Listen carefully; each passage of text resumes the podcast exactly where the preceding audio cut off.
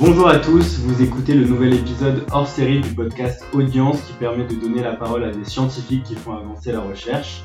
Aujourd'hui, nous recevons Alexandre Mayol qui donne une conférence à l'ENS en compagnie de Simon Porcher sur la recherche en économie face aux enjeux écologiques en prenant l'exemple de l'eau. Alexandre Mayol, bonjour. Bonjour.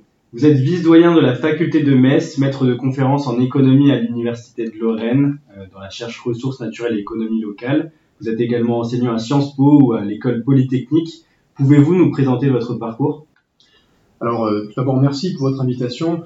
Euh, effectivement, je suis un, peu un produit maison, d'une certaine manière, puisque euh, avant cela, j'avais fait dans une prépa euh, D1, droit économie à, Montpellier, et puis je suis rentré à, à l'ENS de Rennes, à l'époque ça s'appelait l'ENS Cachan, antenne de Bretagne, en 2011. Là, j'ai eu un parcours un peu, voilà, comme beaucoup d'élèves, je pense, qui se sont cherchés, hésitant entre l'économie et le droit pour la, suite de ma, de ma carrière. donc j'ai fait mon master à Rennes 1. ensuite, j'ai passé l'agrégation d'économie-gestion, option marketing. Et ensuite, je suis parti en, master de droit public des affaires, euh, où là, euh, le questionnement a pris forme pour se concrétiser par une thèse euh, plutôt en sciences économiques. On aura sans doute l'occasion d'y revenir, hein, pourquoi euh, le passage du droit vers l'économie. Euh, mais suite à ce master, j'ai fait ma thèse ensuite en, en, sciences économiques à Paris School of Economics, à Paris 1, où bien j'ai traité de cette question de l'eau et de la tarification de l'eau. Suite à ma thèse en 2017, j'ai été recruté comme maître de conférence en économie à l'université de Lorraine où je suis actuellement. Euh, et euh, entre la fin de ma thèse et, l'université, je suis également allé faire une année euh, en lycée, en région parisienne, en classe de BTS. C'était une très belle année également. Voilà, donc j'ai pu voir aussi pas mal d'aspects de, de l'enseignement avant de devenir complètement enseignant-chercheur. Très bien, merci pour euh, votre réponse. Euh, vous avez passé l'agrégation d'économie-gestion à la suite euh, de votre parcours à l'ENS. Et euh, ensuite, vous vous êtes plutôt dirigé vers un master en droit public des affaires. Mais alors, comment vous êtes passé de cette formation avec relativement peu de mathématiques à euh, la recherche en économie? Comment s'est passée cette transition? Je, dirais que on pourrait paraphraser Keynes. Keynes disait qu'un bon économiste, quelqu'un qui est à la fois mathématicien, philosophe, euh, on pourrait rajouter juriste finalement, euh, quelque chose qui manquait à sa définition. Euh, pourquoi? Parce que finalement, je pense que comme beaucoup d'élèves, on se sent difficilement spécialiste. C'est-à-dire qu'on est à la fois juriste, à la fois un peu économiste et un peu gestionnaire quand on fait de la, la gestion. Et donc, après l'agrégation d'éco-gestion, je me suis posé la question, est-ce que je peux aller faire un master d'éco? Là, j'ai pas senti un accueil forcément très, très enthousiaste parce qu'on me disait il manque de la formalisation, de l'économétrie, etc.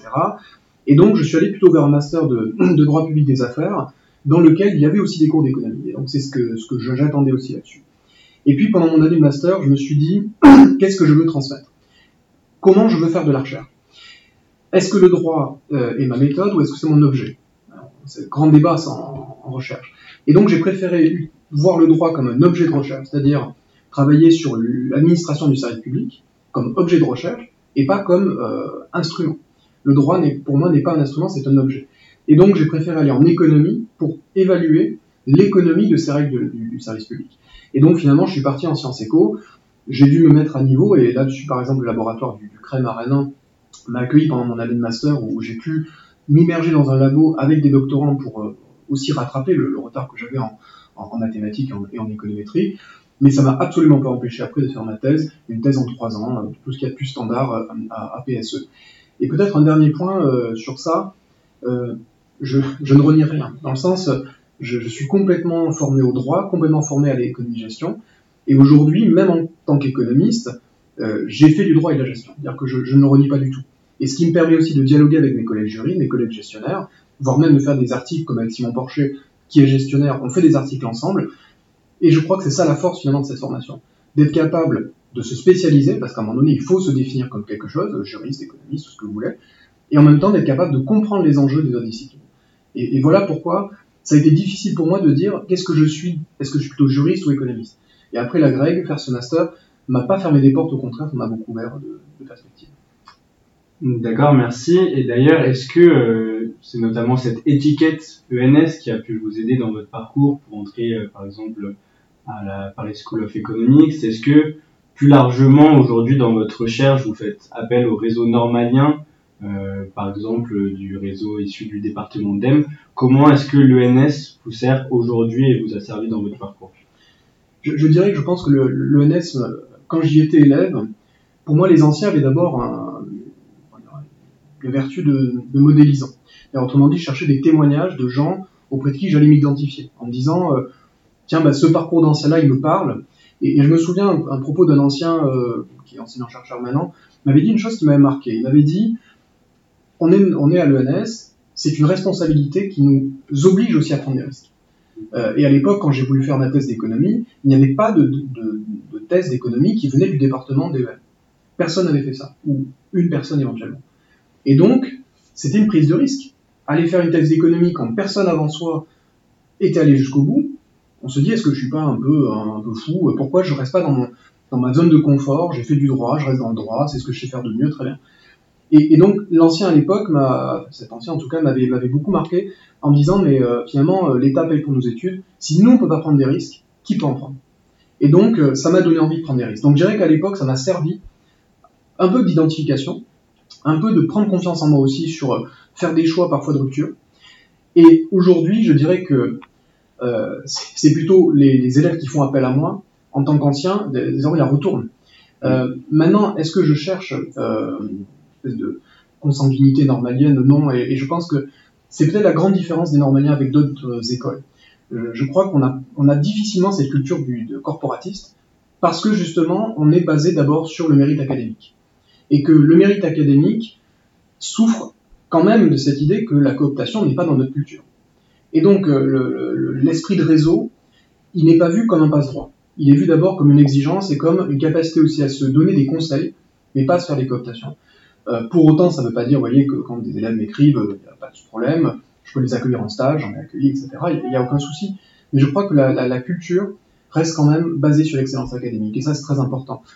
Après, euh, on se refait pas, mes co-auteurs sont des, à la fois des anciens de promo euh, euh, et maintenant collègues. Donc euh, voilà, on, dit ça et en même temps, euh, voilà, il y a une, comment on dit, homophilie. On va quand même essayer de rester avec des gens qui nous sont proches et avec qui on s'entend bien.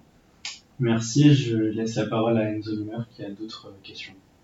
Euh, alors, euh, vous êtes chercheur au Bureau d'économie théorique et appliquée à Nancy, donc le principal laboratoire de sciences économiques et de gestion du Grand Ouest, euh, et vous vous êtes spécialisé dans l'économie des politiques publiques locales en lien avec la transition écologique et notamment dans la gestion de l'eau potable.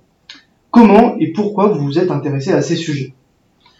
Alors, euh, je dirais que bon, bah, quand, quand on est doctorant, euh, notre part de, liberté au tout début en tout cas est assez limitée. On suit le, les travaux d'une équipe. À l'époque, c'était celle de, de, Stéphane Saucier dans la chaire économie de partenariat public-privé, donc il y avait Simon Porcher d'ailleurs. Voilà, on était plusieurs dans cette équipe-là. Et puis petit à petit, j'ai pris aussi mon autonomie scientifique pour vraiment faire des politiques publiques locales euh, mon objet principal d'étude. Alors pourquoi? Euh, premièrement, parce que les politiques publiques locales, il y a plusieurs choses qui s'exercent autour d'elles. Euh, il y a par exemple de l'économie industrielle, euh, quand on parle des tarifications de monopole, de services publics par exemple, là on est sur des questions hyper standards. Pour autant, euh, une fois que j'ai fait une modélisation basée sur un agent rationnel, euh, est-ce que ça se met en pratique ça? Parce que chacun d'entre nous, on n'est pas un agent rationnel, pas parfaitement en tout cas. Et donc si on a un écart entre la théorie et la pratique, qu'est-ce qu'on peut faire? Et c'est là que la politique publique locale est intéressante parce qu'elle est un lieu d'expérimentation. Une grande liberté aussi est laissée aux élus de pouvoir expérimenter des politiques publiques. Par exemple, la tarification des services publics. Je travaille par exemple actuellement sur comment les, tarifications des transports en commun peuvent faciliter le report modal de la voiture vers les transports en commun. Bah, là, il y a autant d'expérimentation qu'il y a de communes. Euh, dans ma commune à Nancy, euh, ils font la gratuité le week-end, d'autres vont faire la gratuité les jours de pic de pollution en Ile-de-France. Est-ce que ça marche? Et donc, euh, ces lieux d'expérimentation permettent aussi d'avoir des données, d'avoir des, terrains sur lesquels on peut essayer d'objectiver les résultats et les généraliser. Un autre aspect qui me plaît beaucoup, c'est que dans les politiques publiques locales, on peut aussi poser la question des institutions. Et si vous reprenez la définition historique de l'économie politique, c'est quoi? C'est l'économie insérée dans sa société, dans ses institutions. Autrement dit, on peut relâcher cette contrainte basée sur l'agent rationnel, qui est toute chose égale par ailleurs amenée à des variables extrêmement simples, où là, je peux aussi tenir compte du contexte et des institutions. Et enfin, dernier point, les politiques publiques locales, il y a un aspect économie politique, au sens aussi comportement électoral. Parce que l'élu euh, est directement responsable. Là où évalue une politique macro ou politique nationale, l'impact des élections, par exemple, est beaucoup plus lointain. Alors que là, le maire prend une mesure de politique publique, il sera potentiellement sanctionné. Vous voyez, et avec mes collègues comme Maxime Pajot euh, et Samuel Ligonière, parmi les anciens de, de on a beaucoup travaillé par exemple sur la crise d'Exia, la crise des collectivités locales et l'endettement des collectivités, commence à pu avoir un impact sur les choix des politiques publiques? Vous voyez, donc, euh, pour résumer, euh, mon intérêt sur les politiques publiques locales, il est d'abord aussi parce que il y a une liberté d'expérimentation. En matière environnementale, on a besoin de ces expériences de terrain. Et il y a aussi la prise en compte de, des trois pieds du développement durable, l'aspect économique, l'aspect euh, écologique, l'aspect social. Voilà. Et les trois piliers-là, eh bien, les élus doivent en rendre compte. Euh, merci beaucoup. Euh, une autre question. Beaucoup, après l'ENS, se destinent à l'enseignement, que ce soit au lycée, en prépa ou à l'université. Est-ce que vous avez des conseils pour les étudiants qui se dirigent vers l'enseignement Est-ce que la pédagogie et l'art d'enseigner, comme on peut dire, s'apprend avec la pratique ou alors euh, il faut plus euh, étudier la théorie euh, de l'enseignement? Alors c'est compliqué de donner des conseils pour, pour, devenir un bon enseignant. Déjà, on ne sait pas si on est soi-même, mais, mais je dirais peut-être la première chose, c'est au moins la passion de transmettre. C'est-à-dire que et la transmission, et peut-être c'est quelque chose que, les élèves se, se, posent comme question. Pardon. Est-ce que si je suis pas enseignant en gros en lycée ou à l'université, est-ce que je cesse de transmettre? Et, la question derrière, c'est est-ce qu'il faut passer l'agrégation, par exemple, même si je veux pas être enseignant-chercheur enseignant. Et, et, le constat que j'ai pu faire des anciens que je connais, qui ont passé l'agrég et qui ne sont pas aujourd'hui dans ces métiers-là, c'est qu'il y a un point commun quand même, c'est la volonté de transmettre. Et vous transmettez quand vous êtes avec un collaborateur dans votre euh, administration, vous transmettez avec les citoyens quand vous êtes en responsabilité administrative, vous transmettez quand vous êtes à l'université ou dans une, école de une secondaire. Le point commun, je dirais, c'est d'abord cette notion de transmission. Deuxièmement, le vrai conseil que je, pourrais donner, c'est qu'est-ce que vous voulez transmettre? Euh, Est-ce qu'on est euh, dans un système de, entre guillemets de mercenariat, de euh, vous enseigner n'importe quoi sans conviction, et quelle part de conviction de vous-même vous mettez dans ce que vous transmettez? Et, et je pense que l'expérience qu'on a pu faire en tant qu'ancien élève ou élève actuellement, qu'est-ce qui nous a marqué dans un bon cours? Et souvent, ce qui nous a marqué, c'est que l'enseignant nous a marqué, parce que la manière dont il parlait de son sujet faisait une différence parce que ce qu'il disait, il le ressentait, il le vivait. Et, je crois que c'est ça, à mon avis, le, principal conseil avant, avant de donner des questions de méthode, c'est une question de conviction. Euh, Est-ce que ce que je transmets, j'y crois? Euh, Enseigner quelque chose auquel on ne croit pas, je pense que typiquement, c'est un vrai problème, en tout cas. Voilà, donc je dirais que passion de transmettre, exigence sur le fond aussi, euh, savoir ce qu'on transmet, être capable d'un esprit critique. Ce que j'ai aimé à l'université, parce que j'ai été prof aussi en, lycée, hein, à l'université, il y a quelque chose qui m'a marqué, que j'apprécie, dans le supérieur, on, a le droit d'être critique et même il faut être critique. C'est-à-dire que je peux très bien faire un cours de microéconomie, d'économétrie ou autre, hein, et en même temps euh, avoir un regard critique sur ça. Et c'est important d'ailleurs de dire aux étudiants, c'est moi qui fais l'évaluation de toute façon, donc je veux dire, je, je n'ai pas un référentiel national. Donc euh, dans votre copie, vous pouvez être critique sur ce que j'ai raconté. Vous pouvez dire, je suis pas d'accord, etc. Et, dès qu'on parle en plus de sujets de société comme l'économie d'environnement, on peut, on peut être percuté par des convictions différentes. Euh, est-ce qu'il faut taxer euh, euh, le carbone? Oui, mais on peut avoir un débat, un débat sur le fond. Donc voilà, je dirais, c'est cette notion d'exigence intellectuelle et d'essayer aussi de, de, croire en ce qu'on raconte. Merci.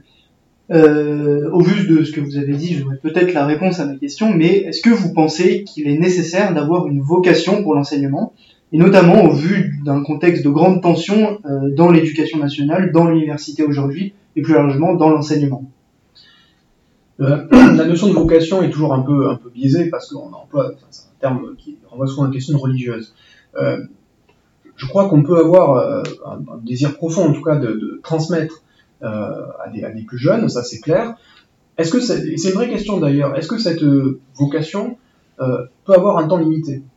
Vous voyez, il y, a, la question de vieillir en étant prof. Quoi. il y a peut-être un moment donné où il faut aller voir autre chose. Peut-être.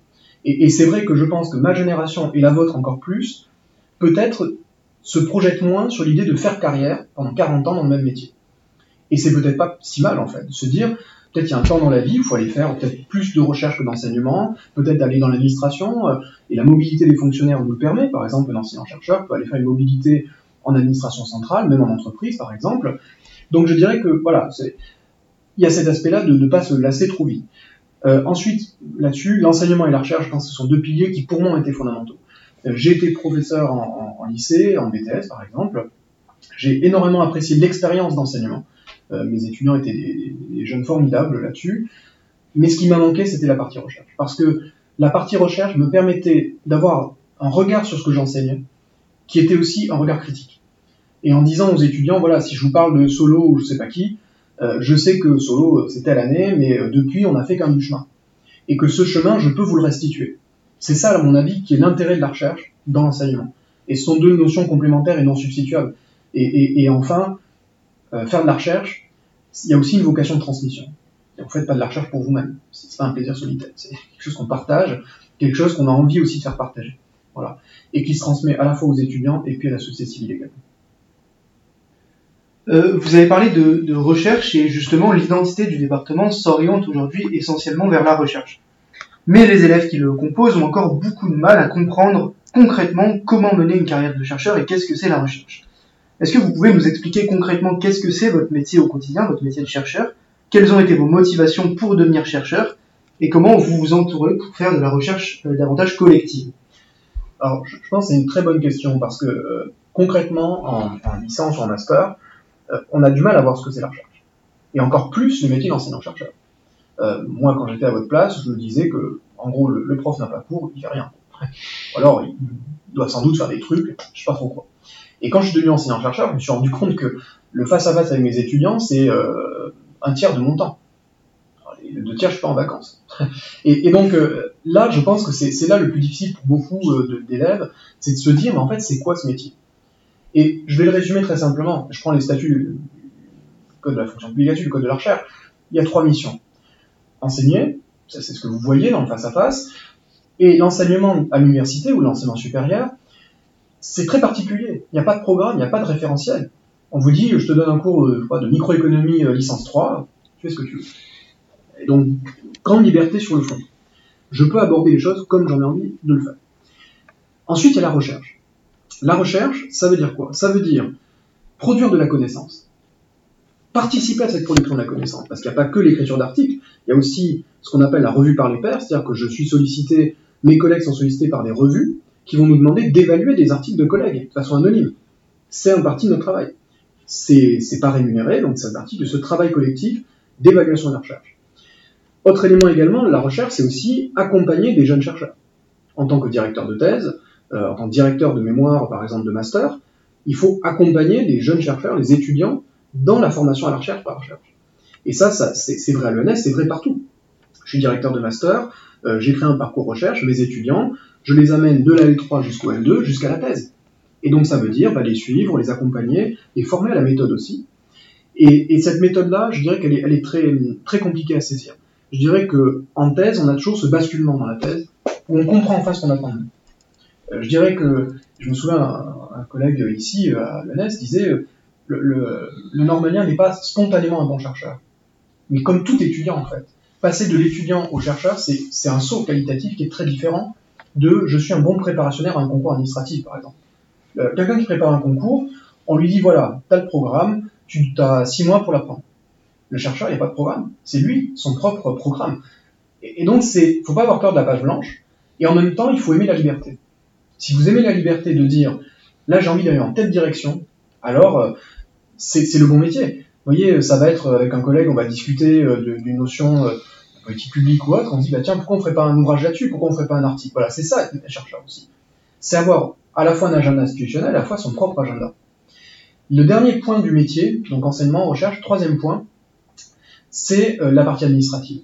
N'oublions pas que l'enseignant-chercheur fonctionnaire est aussi un haut fonctionnaire qui est administrateur de l'enseignement supérieur. Les universités sont autonomes. Ça veut dire quoi? Ça veut dire que euh, moi, en tant que vice-doyen, je suis directeur adjoint d'une UFR. Donc ça veut dire euh, en position d'administrateur. Voyez? Donc c'est aussi une partie de, responsabilité administrative qui incombe dans notre métier. Donc voilà les trois composantes du métier. Et je dirais tout ça, ça fait aussi un point important, c'est que, à mon sens, on a un rôle d'expert dans, la société civile et auprès des politiques publiques. Euh, la création de la chaire dont vous avez fait part, c'est aussi pour moi l'idée que mon travail de recherche doit infuser dans les politiques publiques. Donc je suis intervenu par exemple à l'Assemblée nationale, au Conseil économique et social ou encore euh, au commissariat au plan, qui m'ont auditionné, comme beaucoup de mes collègues, sur notre travail de recherche. Et la différence entre euh, nous, les enseignants-chercheurs, et des euh, hauts fonctionnaires, par exemple, c'est que nous, on n'a pas de devoir de regard.